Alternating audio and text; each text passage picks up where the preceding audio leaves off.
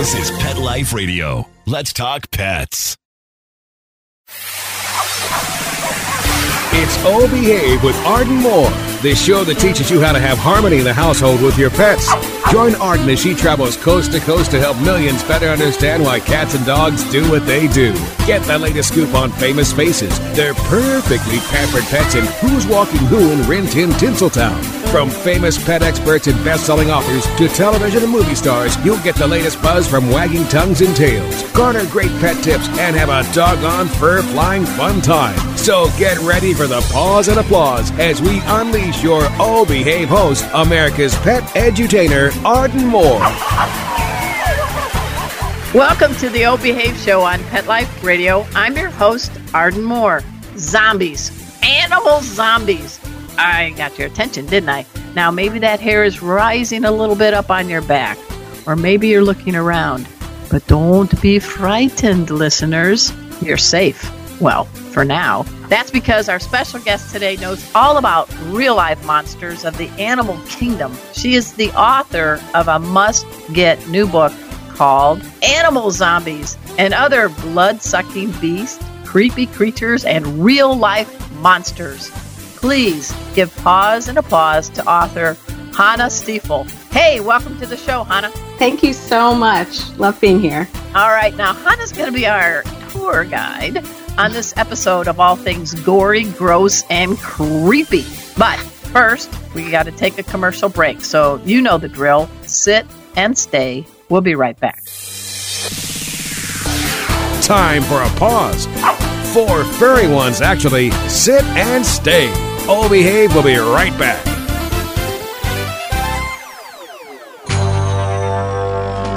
It's designerpetsweaters.com. Hand knitted designer sweaters for your precious pup or cool cat. Beautiful couture patterns for your pets, including custom knitted formal wear, casual wear, yachting, and even sports themed. Many designer pet sweaters include feathered tammy hats, top hats, and a lot of sparkle. Each sweater includes leg loops, front paw sleeves, and leash opening. Visit designerpetsweaters.com to order your four legged fashions today. Your pets will stay warm for the winter and be runway ready. Large or small, we fit them all. DesignerPetSweaters.com.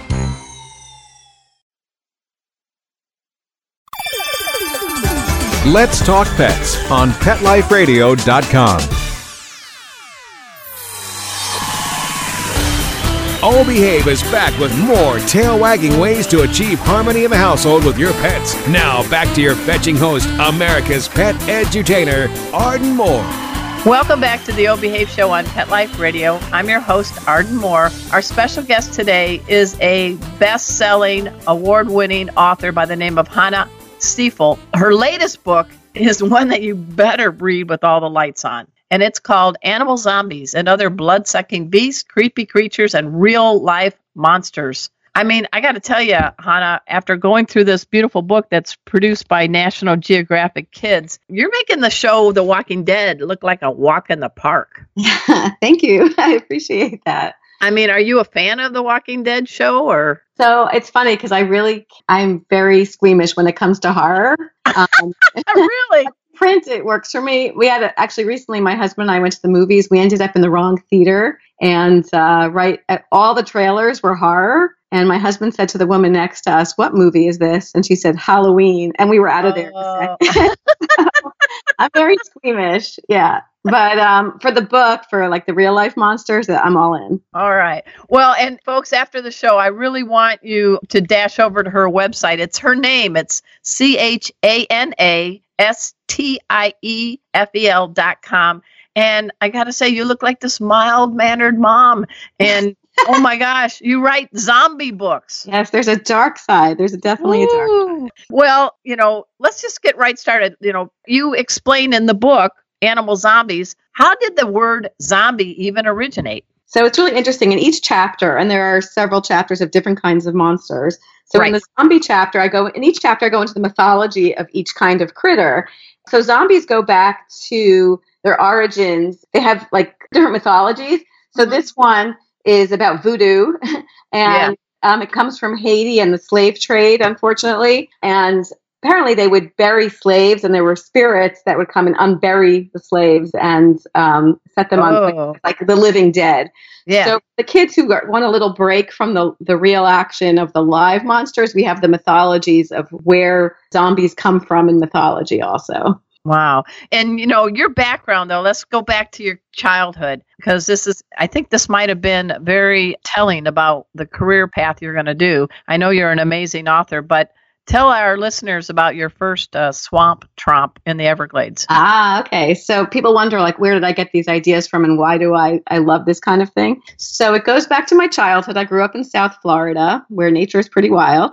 And uh, my parents loved nature and would take us to the Everglades often to see wildlife. And we would go on these swamp tromps with a ranger, park ranger, and you kind of just roll up your jeans and you walk in the muck. And we would look for interesting insects and birds and snakes. I asked my mom recently, like, how they let us do this as small children. There are probably alligators out there. My Yeah. feeling is that back then the alligators were a little more rare than they are today. Probably wouldn't do the same thing today, but we did go on trips where we saw lots of alligators in the wild, and I think all those things turned me on. We also had a um, a canoe growing up. We lived next to a canal, so we would drop the canoe into the canal and go paddling around looking for interesting creatures. And one Yep. creepy fact, yeah, go Yeah. ahead.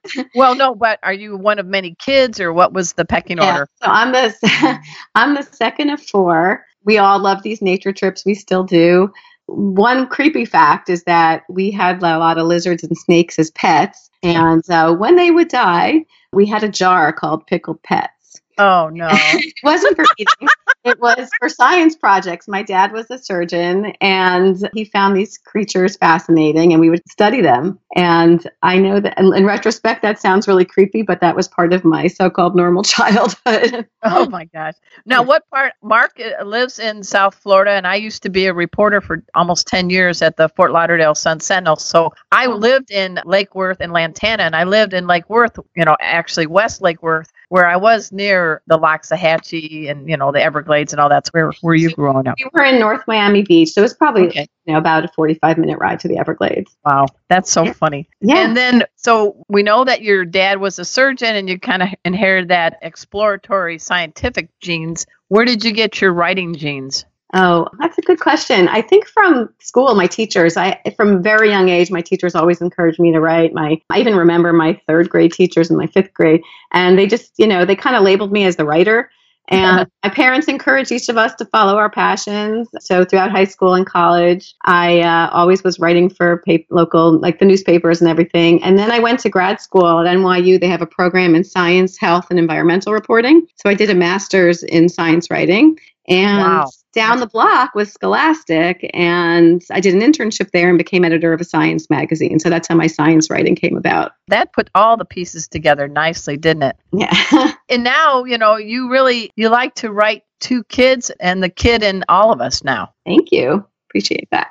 So let's get into the ghoulish. I was going through the book, and it I got to tell you, the artwork, the photos. I just can imagine these photographers getting up close and personal with wasp and ear mites and jellyfish and all that. but what do you think about the way it was portrayed, the the images, because they really do bounce Yeah, out at you. I think you can't do better than National Geographic when it comes to wildlife images. They did a spectacular job. And if you look at the book, I have in each chapter a different scientist that relates Right, I like that. creatures. But in the one on zombies, I interviewed the nature photographer Anand Varma because he did a lot of the uh, photos for the zombie chapter, and he shared some of his secrets about how he got them to sit still and how, and how he made the lighting just eerie and beautiful at the same time. So while these creatures are definitely creepy, he somehow made them glow and look really spectacularly beautiful also at the same time. Oh my gosh, yeah. for sure. Yeah. Well, mm-hmm. let's get some goodies. We don't want to share every little blood sucking tale from this book called Animal Zombies, but I have a little bit of a creepy fascination now with wasp and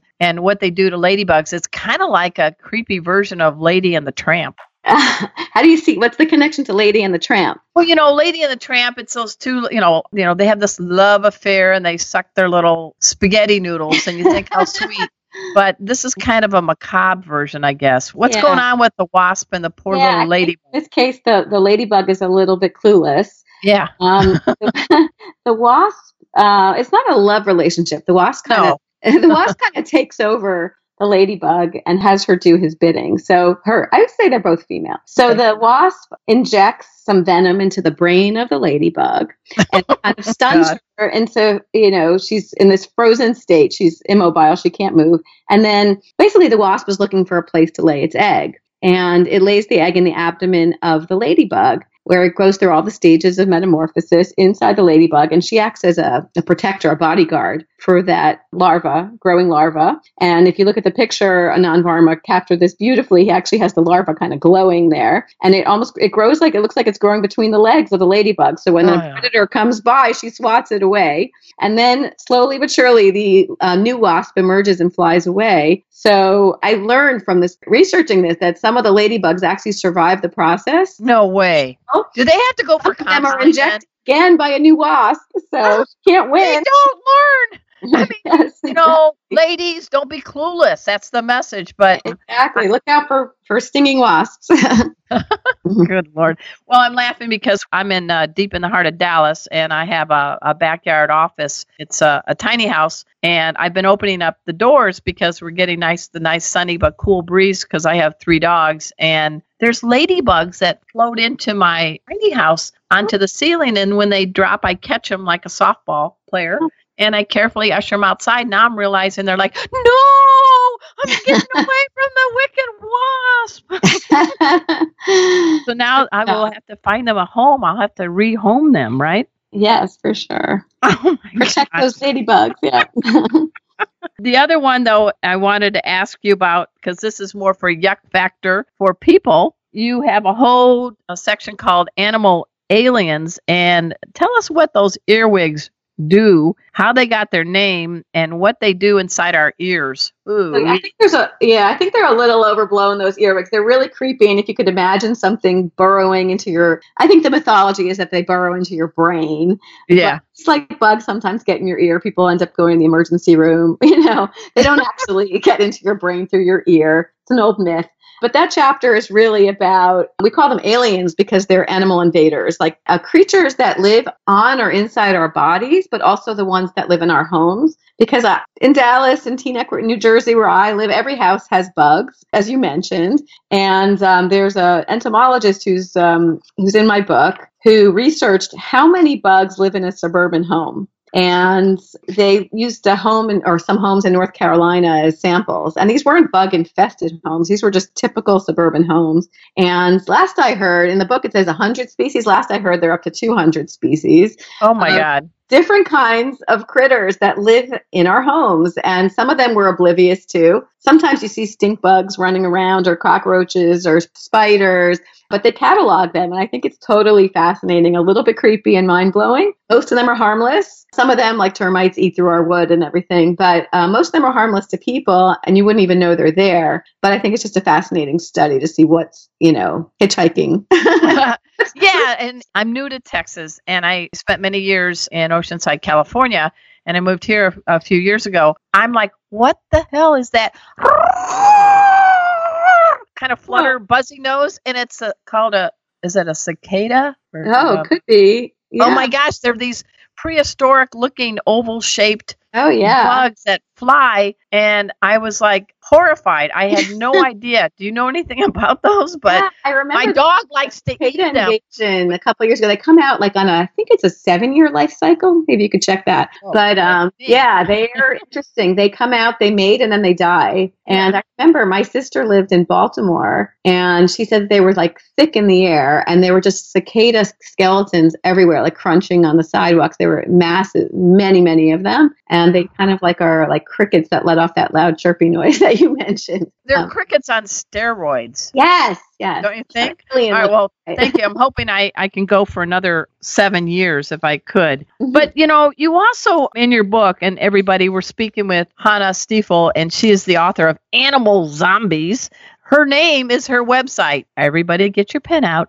C H A N A S T I E F E L dot com. You're going to find out more cool things about her. But in doing some of this research, there actually are some misunderstood creatures. One of them, I guess, is the vampire bat. Yes. What's um, the good thing about vampire bats? So it's really interesting because they get a really bad rap, right? They're so creepy looking.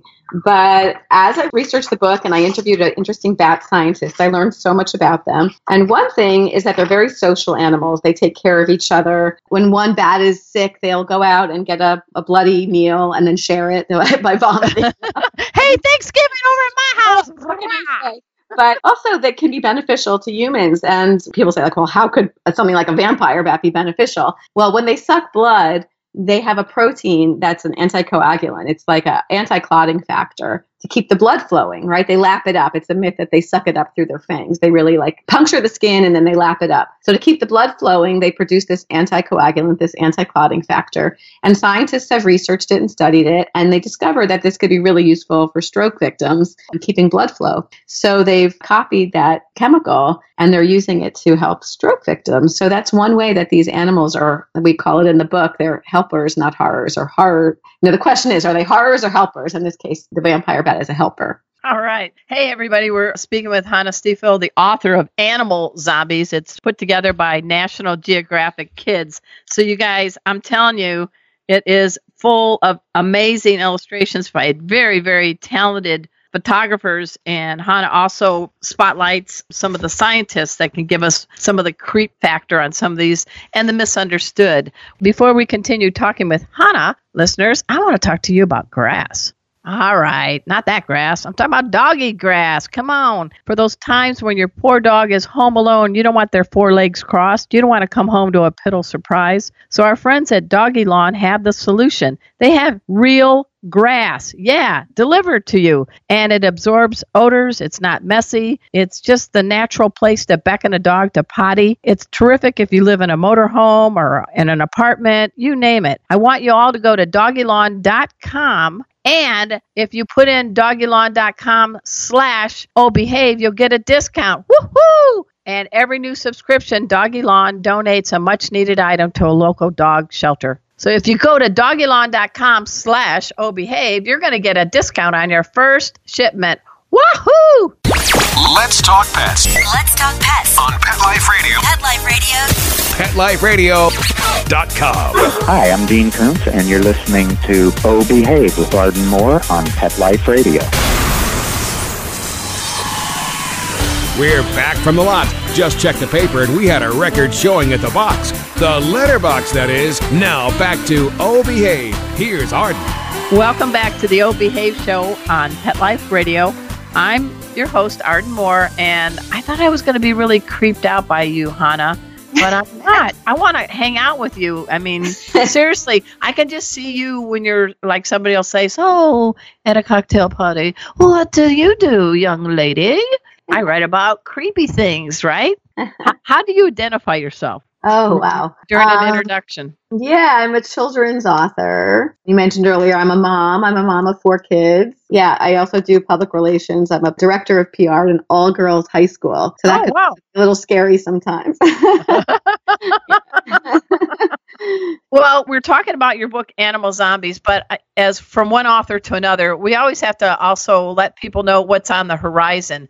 And you've got this cool book because, folks, her name is pronounced Hannah, but it's spelled C H A N A. And at the start of the show, my producer, Mark Winter, and I, he actually went on a site that gives you the correct pronunciations for different names because obviously this is a radio show. And then I'm like, oh, great. Now she's got a challenging last name, too. So we were very happy we got the right name thanks to Mark, the first name. But you and I, I have a name like Arden. You got Hannah, and everybody misspells it. So tell us how that has motivated you for your next book and what's it called and what's it about. Right. So I think, as you know, as a writer, everything comes from our passion, right? And and what Right. we know, right? You got to write what you know. So my whole life, people mispronounce my name. It's Chana, Chana, Kahana, China. You go on and on. Banana, mana, mana. Yeah. Exactly. So yeah. So I wanted to write. I also can never find my name on a T-shirt or a mug or Or a kid's know, like nice a magnet. Never can find my name at a, you know at the rest stop. So I um I wrote a book called My Name Is Waka Waka Luch, and It's my next book coming out from Houghton Mifflin, and it's about a cave girl who's upset that no one can pronounce her name, and she can never find her name on a on a T-shirt. So she wants to change her name to something easy like Oog, Boog, or Goog. And um, it's funny because she's a really like smart, strong girl who has uh, vision and dreams, and um, she goes to the elder and he kind of helps her figure it out. So that book is obviously fiction, but it's based on my real life because Hannah Stiefel is Yeah. had a little hard to pronounce, but in the end, I'm very proud of my name. I'm named for my great grandmother, and Stiefel I got from my husband. Stiefel in, in German means boot, so um, that's something Really? side of the family. Apparently, yes. And so, yeah, I'm proud of my name, and I think all kids, all adults should be proud of their names. And it's also interesting to kind of research your name and find out where it comes from. Well, So- I had one book by them. It's Animal Planet. It was called, and I, I co-authored it, and it was all these fun things about dogs and cats and other things. So that was my connection with you. But the other one that I really like that you have is it. It came out a couple years ago, and this is important. It's called "Why Can't Grandma Remember My Name?" Tell us a little bit about that, and that's aimed uh, at kids. Oh, also a book that's near and dear to my heart. I was contacted by an Alzheimer's foundation um, called the Fisher Center. They were looking for a science writer to write about Alzheimer's for kids because I think there's, um, you know, when unfortunately a relative has Alzheimer's, it's very hard to talk about with kids what's going on there. So they contacted me and we did kind of a Q&A style book with, you know, like why is grandma forgetting things and what can be done and are there medicines and so on. And they did a beautiful job because the illustrations are in alternating pages, either children's art or art done by Alzheimer's patients. Um, and- gosh! yeah, it's really beautiful because it shows you what the human mind is capable of. The art is really beautiful, and all the proceeds from that book went to Alzheimer's research. So I'm I'm very happy with that project. I'm really proud of it, and um, and I wish them lots and lots of success. I dedicated it to my grandmother, who has since passed away, but she she suffered from Alzheimer's for maybe 20 years. Yeah, What was her name? her name was Molly Epstein, and she passed away about a year and a half ago. She was 93, and she was an awesome lady. And she also had a love of nature and the outdoors. And uh, yeah, she had a dog, always had a dog, and she always would take long walks. And uh, she had a lot of wisdom. And unfortunately, she suffered from that disease. So um, yeah, the book is dedicated to her. Well, we're dedicating it this episode to Molly because I don't want to do it to the wasp. Yeah, thank you. My family will appreciate that. Now, do you have any pets, Hannah? Oh, so right now we have a, a betta fish, a beautiful betta fish. And yeah, so we only have one fish. My son, who's 13, wrote me a three page manifesto of why we should get a dog. Good for him. he wants a dog desperately. He's the youngest and he feels lonely in the house that his big siblings aren't around so much. So, yes, he wants a dog desperately. Did he win the argument? Not yet. Oh. I'll, Let I'll me- Let me help him. he wrote that you know all the presidents have had dogs and you know and it sho- takes shows you compassion and you know he would take care of it and i'm not convinced yet All right. Well, yeah, because when you are getting a dog, uh, you're going to have it longer than the life of maybe a, a couple of cars. You know, people change Right. jobs, locations. If you have a dog 10 to 20 years, you know, think of all the milestones that dog goes through with you. Mm, that's a good argument Yeah. But on the other hand, all the good that a dog will do for your son because he's got a best friend, he's going to learn about having responsibility. It teaches his communication skills because he's actually speaking a new language, dog. That's true I, So I- there you go. See, I'm a Libra. I can argue for both yes sides. So, what are some other things? I know I've plucked some things from your book, Animal Zombies, but before we bid adieu, is there a couple ones that you want to make sure that we uh, kind of pique the interest of the of our listeners? yeah um peacock mantis shrimp Okay. is this beautiful looking multicolored shrimp but it packs a real punch they say it's not good for a tank. They put it in a glass tank because when it punches with its claw, it could break glass. It's that strong. It's- Wow! Wow! to shatter the shells of prey, and it even heats up the water when it does that. So you got to look out for the peacock mantis shrimp. Another Okay. one is, Is it is it something people would try to eat as a delicacy? I don't know. I mean, it Oh. looks kind of appealing. It's really beautiful. It could look beautiful, but I mean, can you imagine biting into it and it bites back and you have to go to the dentist? oh man, it could probably shatter your teeth. Yes, I would have definitely not eat it live. Um, and th- there are so many in here that I just love that I think are really cool. But one is there's a, kids love this one. There's a translucent. There's a frog with translucent Oh, skin. yeah. called a glass frog, and you can see its inner organs. And I, when it's alive, you could see its heart pumping, you could see its capillaries and veins, and kids are just floored by this. And I have asked kids, like, what do you think it would be like if humans had translucent skin? And um, I think it would that would be fascinating, right? Um, and I think it also would be a little gross, but at the same time, it might, you know, humanize people more. But you know, scientists have looked into why these frogs have translucent skin, and their best theory is that it's good camouflage when they're lying on a leaf. They just blend into the background. So oh, that wow. one's yeah, really amazing. There's just so many in here. There's well, a hatch, with, well, yeah. with that one, if we can go back to it, can you imagine the little frog kid to Mama Frog? No, no, I didn't really eat that. it's in your stomach, son. I can yes, see it. Absolutely. Yeah, those pictures are so cool. You can see their bones. I mean, it's just like you could have biology lab without having to cut open the poor thing. Yes. You know? so, you were going to say something else. What's your other one you want to make sure? Oh, there's so many, but one of them is also something called a hagfish, yeah. and it gives off this to protect itself, gives off this really gross, thick layer of mucus. And you were talking about creatures being helpful. So this like is very slimy thing, and scientists are finding out that it's a really strong, stretchy material, and they're doing kind of material science to figure out how they can use hagfish slime to um, to create products that are strong and stretchy, like uh, Kevlar kind of you know material, or like the way like we use like silkworm silk to create. Oh, I can just see it uh, at a at a Hollywood premiere. And what are you wearing? I'm wearing hagfish. Hagfish line. Exactly. Thank you, darling. That's very strong and stretchy. Yeah. So the book is just filled with interesting facts like that. And there's creatures of the deep sea. There are. We didn't talk about the animal vampires, which are oh, animals. yeah. Go ahead blood. Yeah, so in addition to vampire bats, there are leeches and lampreys and ticks, and you guys know all about ticks. Oh, yeah. And yeah, so it talks about these blood suckers, like why do animals suck blood, right? Right. And I've asked kids this, and kids are so smart, they always come up with the right answers. One is that it's very plentiful, right? It's out there in right. nature. Um, and the other is that it's packed with nutrients. So these animals can get like a really quick meal because all they have to do is they evolve with these, um, you know, ways of piercing skin and sucking blood, and you know that's a way of life for certain creatures. Well, it's kind of like a drive-through for uh, ticks, right? Absolutely, blood is so plentiful. Like it's a good yeah. life if you have just a meal.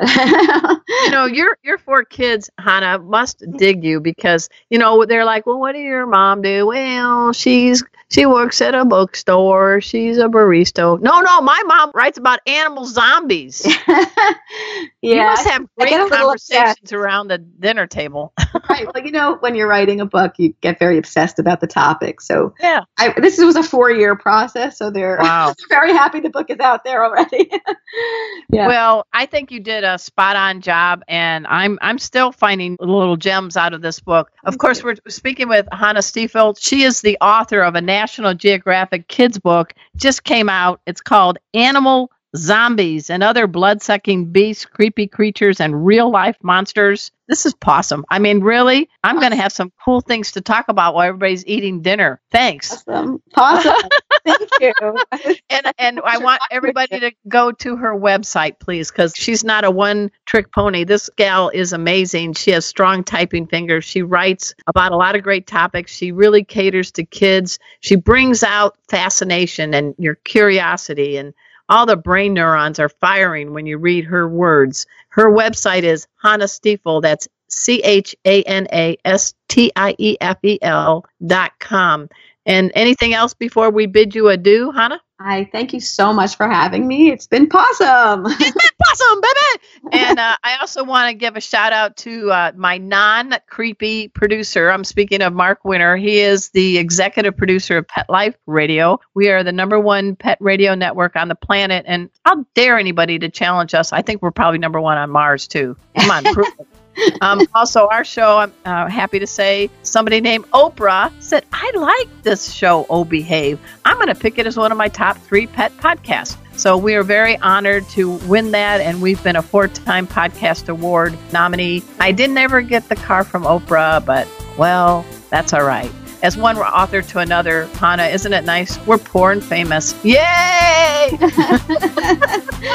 so until next time, everyone, this is your flea free host, Arden Moore, delivering just two words to all you two, three, and four leggers out there. And for this time, all you multi legged creatures out there. Oh, behave.